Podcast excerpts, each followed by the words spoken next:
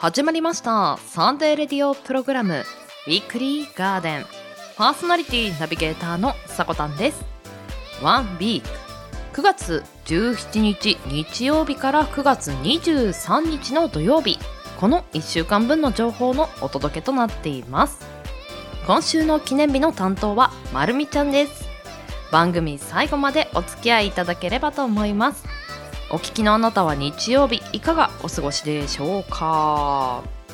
本日の放送日は3連休の中日。9月も中旬から下旬に移り変わるこの1週間。秋にスライドしていく季節の変わり目となりますがこの秋というのは様々な代名詞がありますよね。読書の秋音楽の秋芸術の秋旅行も秋はぴったりとされています。そんな中今週お話ししたい秋なんですが今週はスポーツの秋をオープニングトークではお話ししていこうと思います。スポーツの秋と言われて運動不足にビクビクっとしている方も多いのではないでしょうか。なかなか今年の夏もとても暑かったので体を動かすというよりはもう体力を温存するという方にねシフトしている方も多かったのではないでしょうか。このスポーツの秋なんですがなぜスポーツは秋なのかというところも少し探っていこうと思います。この由来は東京オリンピックだったそうです。日本では1964年に東京オリンピックが開催されましたがその時の日付が10月10日。で秋の季節だったことからこのような名前が知れ渡ったそうです。もう少し気候が涼しくなってから一番スポーツしやすいのかなと思いますがまあそんな秋に向けておすすめのスポーツを3つ紹介していきます。まずは1つ目。誰でも始めやすいランニング。このランニングは空いてる時間そして好きな場所で行うことができる手軽なスポーツです。またランニングシューズやウェアなどがあれば始められるためコスト面もあまり気にすることがありません。気温が落ち着いてから始めるのはいかがでしょうか？そして2つ目激しい動きのないヨガ。室内で行えるエクササイズでもあるため自宅でもできる運動を探している方におすすめです。ヨガには激しい動きがあまりないため体力の自信のない方でも始めやすいスポーツとなっています。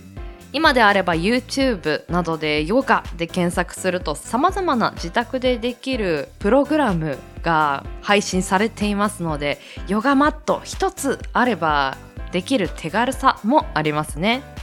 そして最後3つ目が水泳です。近年スポーツ施設っていうのはどんどん増えている印象があるんですけれども、まあ、そこのジムにプールが併設されているようなところもありますよね。水泳はゆっくり泳ぐだけでも十分な運動不足の解消になりますさらに泳ぎに自信がない方でも水中を歩くだけでも水の抵抗があり水中ウォーキングはエクササイズとしても効果が高いそうです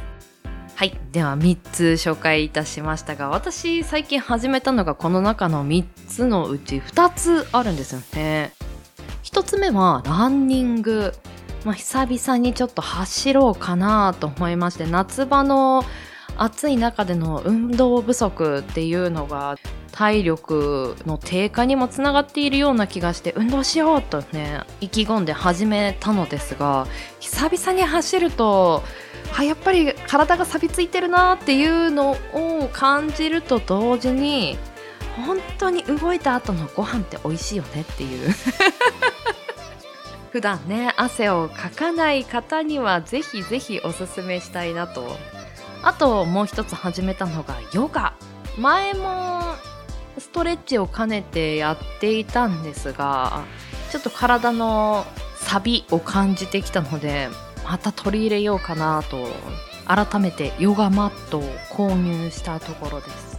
現代人運動不足つきものだと思いますので体を動かす習慣をこの秋に取り入れて次に来る季節の冬。体力を上げることは風邪予防にもつながりますのでぜひぜひ体を動かす習慣を身につけていきましょうというところで毎週日曜日 AM10 時今週の記念日を中心に爽やかな風を。そんなあなたの耳へ届ける30分程度のラジオ番組です。音声配信アプリスプーンスタンド FM インターネット視聴サービスのポッドキャスト YouTube さまざまなプラットフォームで配信中。サブコンテンツ水曜夕方配信のガーデンの裏庭も合わせてお楽しみください。提供はウィークリーガーデン制作部およびサコメン有志にてお届けしております。それでは今週もウィークリーガーデンオープン。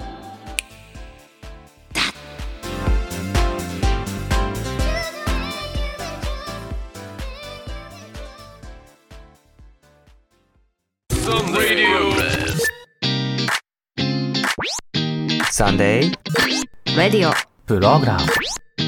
ウィークリーガーデン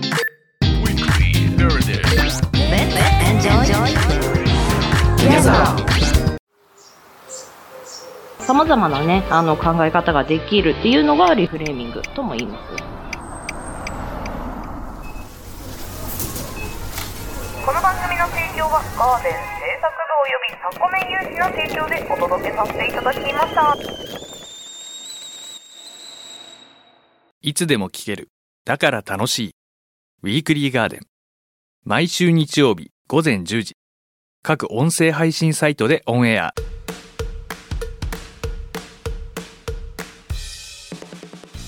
まるみが元気を。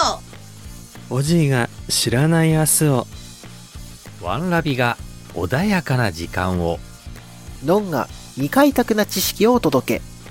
詳しい情報は公式ツイッターおさこの部屋で検索。あなたの日常に色とりどりの声のオリジナルラジオ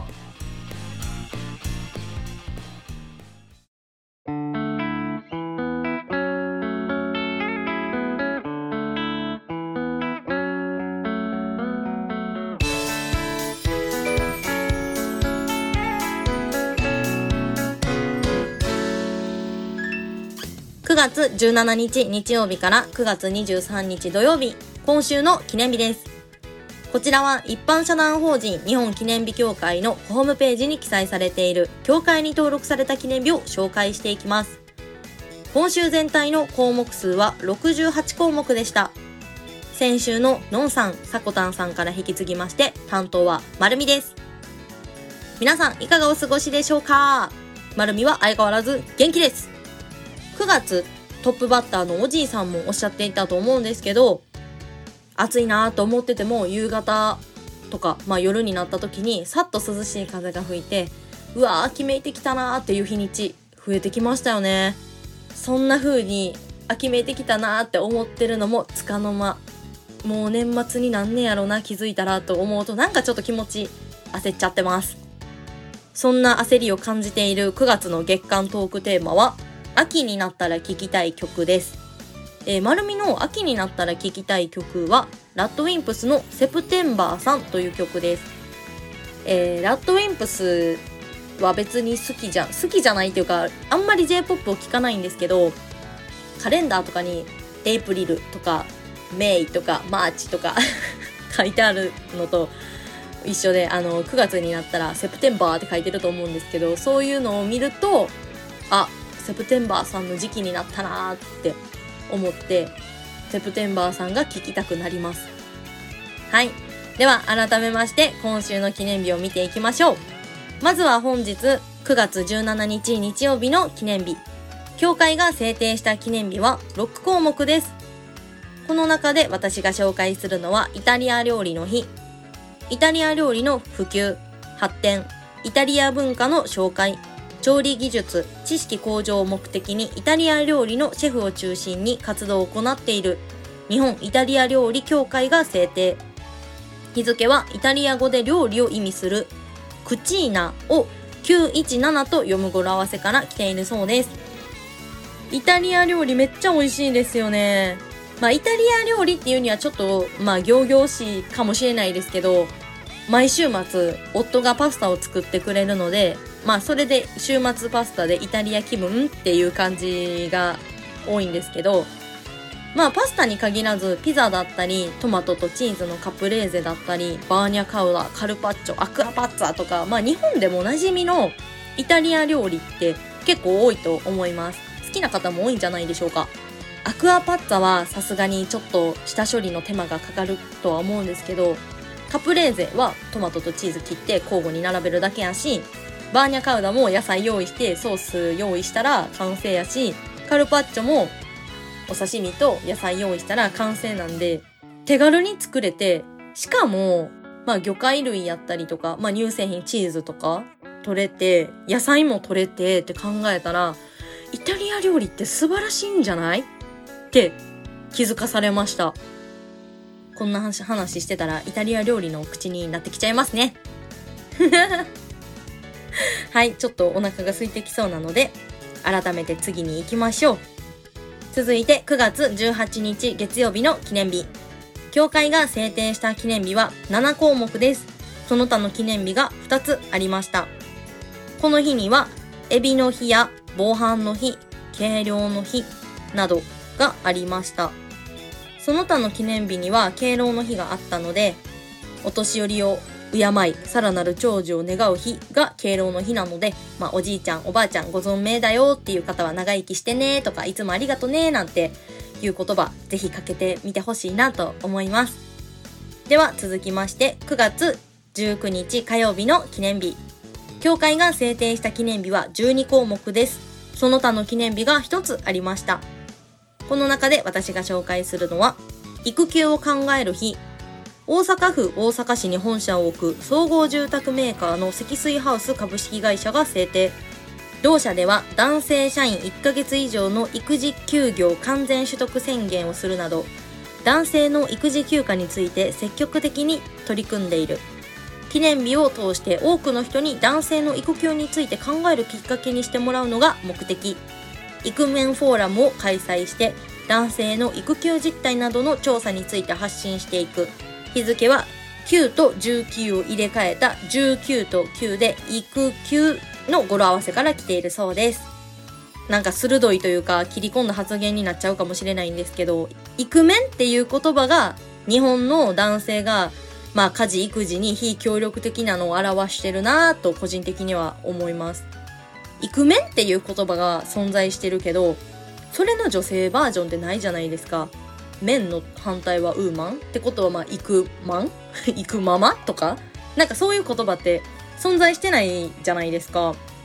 だから自分らの子供なんやから、二人で育児するのは当たり前のことやと思うんですね。やけど、男性が非協力的なのが浸透しすぎてるから、旦那さんがちょっと参加してるだけで、えー、すごい偉いみたいな。〇〇さんのお家めっちゃイクメンみたいな。パパめっちゃすごいみたいな感じになってイクメンっていう言葉がなんか生まれて浸透したんかなって個人的には思ってるんですよ。育休取得したはいいけど、家でゲームばっかりしてるっていう話もよく聞くじゃないですか。やから、この記念日を通して育休の意味をしっかり考える必要っていうのは、ほんまにあるなって私も思いましたし、育休とか育児に対する世の中の考えが変わって、もう男性も育休取って育児に参加するとか、まあ、育休期間が終わっても育児に参加するのが当たり前にななりすぎて、イクメンっていう言葉がもはや死語になればいいなぁなんて思います。はい。では改めまして9月20日水曜日。協会が制定した記念日は6項目です。その他の記念日が2つありました。この日には、プラジーの誕生日、新州ワインブレッドの日、シチューライスの日などがありました。プラジーの誕生日がめっちゃ気になります。めっちゃ気になるんで、また機会があったら紹介してみたいなと思います。では続きまして9月21日木曜日の記念日。協会が制定した記念日は13項目です。この中で私が紹介するのは、熊本バッテン下戸だもんの日です。熊本県熊本市の熊本下戸の会が制定。同会はお酒が飲めない人、かっこ下戸や、できることならお酒を交わさずに異業種交流を図りたいとの思いを抱く人たちの会で、その認知度を高めるのが目的。日付は同会が発足して第1回の下戸の会を開催した2016年9月21日から来ているそうです。ダウンタウンの浜ちゃんとか3時のヒロインの福田真紀ちゃんとかがやってるスマドリの CM 最近めっちゃ流れてくるんで目にする機会耳にする機会が増えてるんですけど聞いたことある人いますかね？何を飲んでもええねん。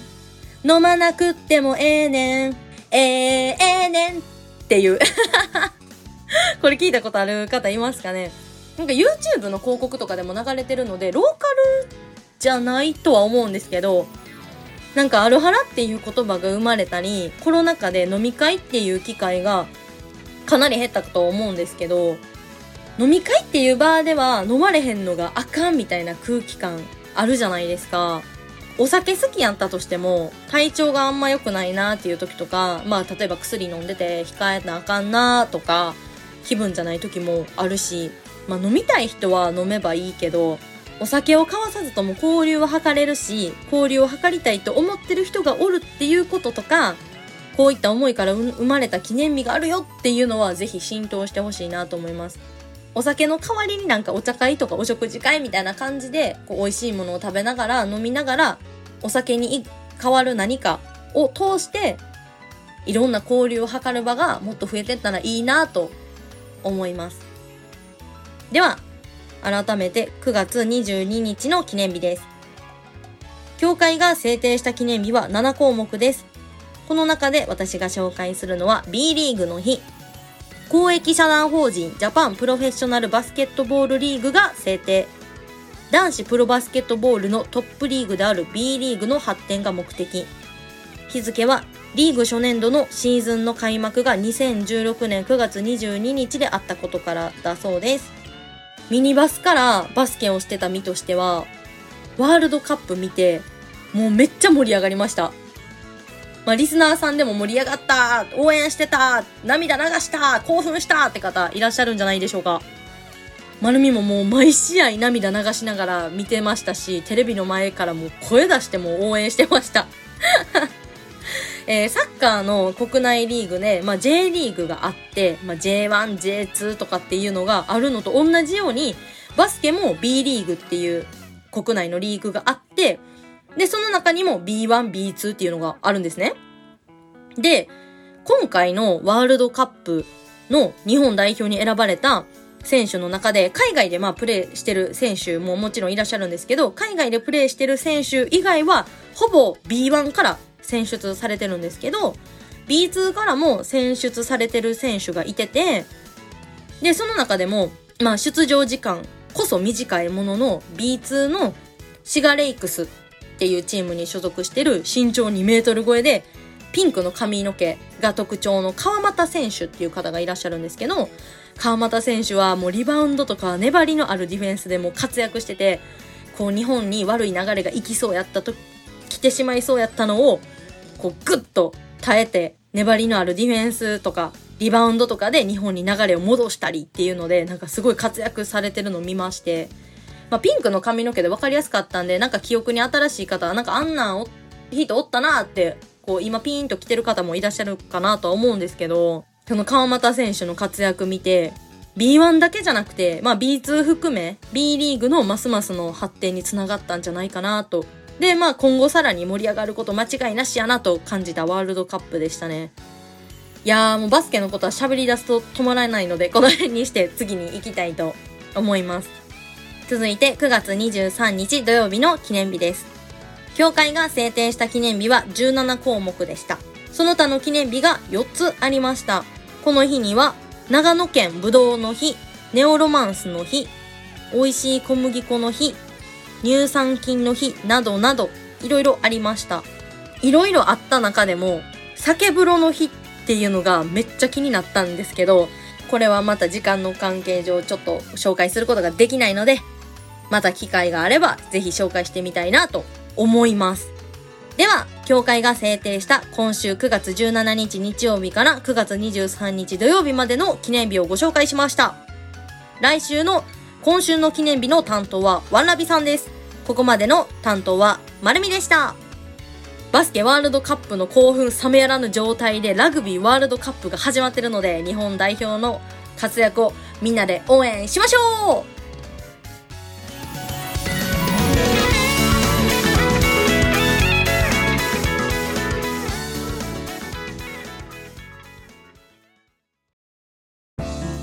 日常に一筋の虹をかけよう。ウィークリーガーデン。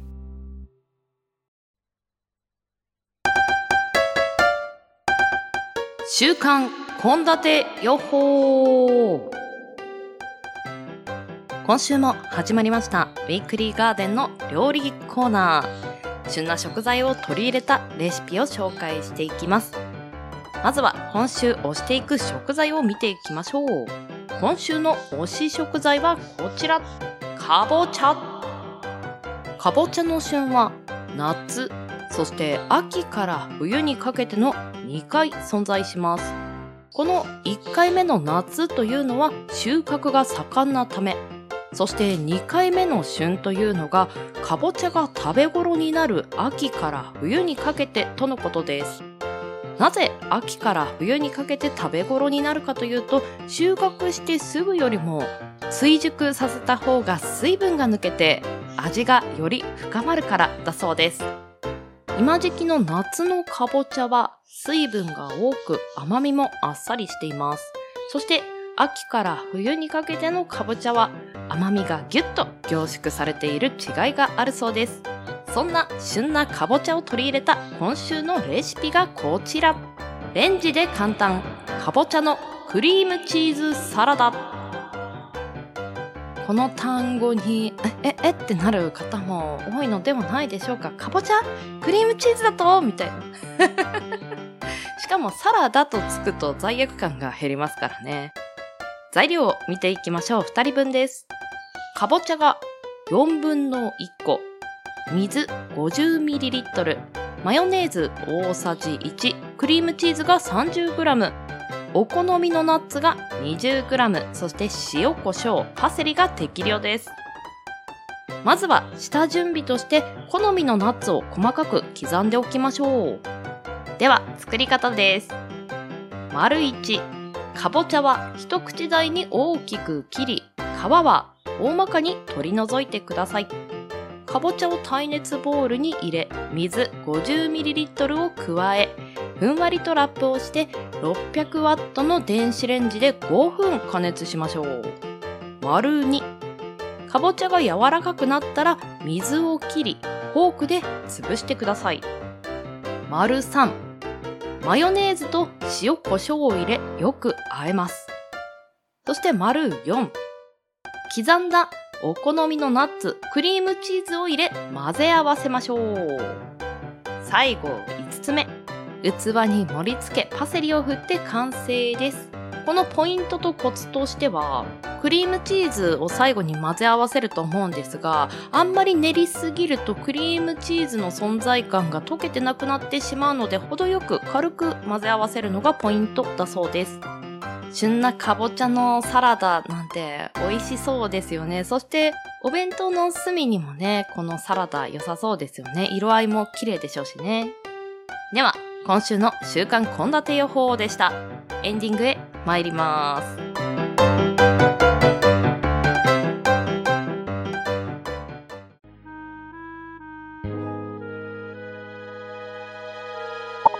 大体最近のライブラジオ勢はラジオ配信のカテゴリーで雑談配信やってるやつばかりじゃねえか。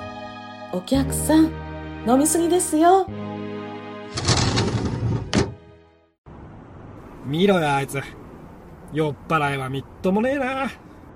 ーん。でも私、あの人が言ってることもわかる気がする。そんなジレンマを抱いているラジオファンに捧げるラジオリレーフェス2023サークル運営がえりすぐったキャスト、ライブのラジオ勢が一挙集結。9月16日、17日、18日の3日間開催。詳細は旧 TwitterX 並びにスプーンの専用アカウントへ。ラジオのはしご、しませんか？合言葉は面白いハッピー略しておもハピー。それが Wake Me Up 各曜日ごと個性が違うダブルパーソナリティ。それが Wake Me Up お好きな時間にちょっとした隙間時間に聞く。それが Wake Me Up あなたのお供に。それが Wake Me Up 各週月曜から金曜19時夜7時にキャストアップ。私たちが作ってます。みんな一周するんだよねパーソナリティが。でそれで12月からこの1ヶ月、まあ、パーソナリティとしてもう少しクロストークの相手も意識した方がね。会議によってまとめ方とまた考え。つける言葉じゃないけど、なんかそういうのをちょっと取り入れて変えるような、まあ、そういう台本作りが。資料というか、えーまあ、それを出してもらうことで。その前の放送とかなんかこう聞いててなんか名言のリストアップ話の書き出ししていたので。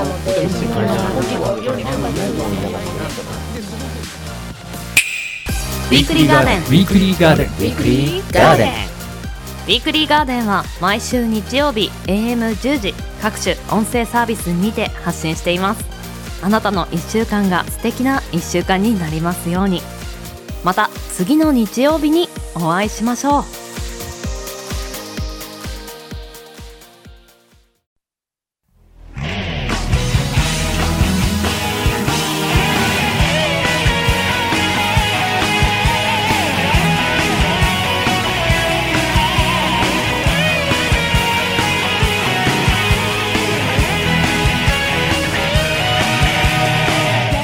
まるみちゃんお疲れ様でした。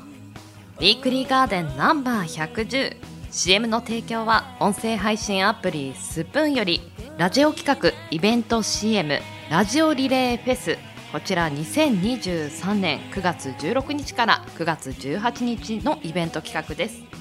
そして同じく音声配信アプリスプーンより Wake Me Up 各週夜19時よりキャストアップしております。詳しい情報は公式 X アカウント名おさこの部屋より発信していますので要チェックです。スプーンでも続々とラジオイベントというのが開催されていて私もワクワクしているところです。ぜひぜひ聞きに行ってみてください。はい。では今週記念日を紹介していただいた担当はまるみちゃんでした。お疲れ様でした。今月のガーデン DJ 月間トークテーマが秋にあなたがおすすめしたい一曲というところでまるみちゃんはラッドウィンプスのセフテンバーさんを紹介していただきました。私もこの曲大好きなんですよね。あの夏から秋へ移り変わるあの夕焼けが似合う感じ。レトロ感というかたまらないのでぜひ夕焼けとともにお聞きのリスナーさんも聞いていただけたらなと思います。こちらもツイッターの方で紹介していますのでよろしくお願いします。そして本日9月17日はイタリア料理の日というところでまるみちゃんの旦那さんも毎週パスタを作っていると。素晴らしいですね。まあ一番身近な料理がパスタかなと思いますが今日お聞きの方も新しいイタリア料理に挑戦してもいいかもしれませんね。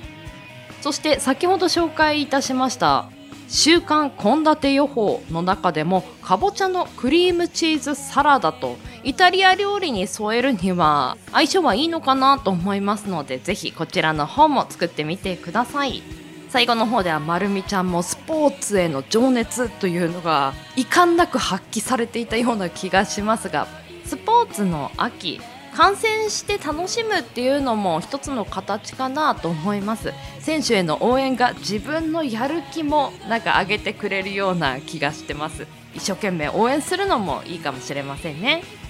まるみちゃん今月もお疲れ様でした。では先週ウィークリーガーデンナンバー109にいただいたメッセージ紹介していきます。初めましてのリスナーさんもいらっしゃいますね。スプーンネームローザーさんよりはじめまして優しいお声で癒されました。お邪魔しました。とメッセージいただきました。ありがとうございます。ぜひまた聞いてみてください。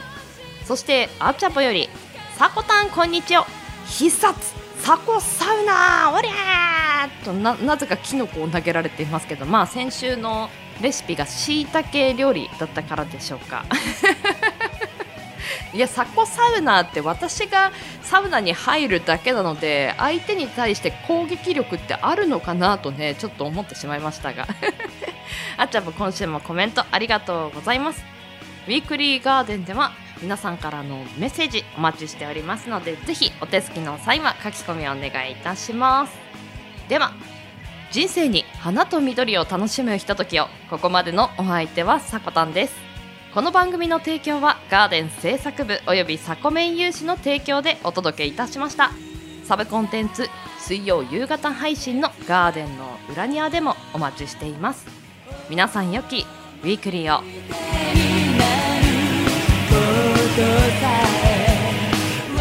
いってらっしゃい。行ってきます。いつも聞きに来てくれてどうもありがとう。今日も君は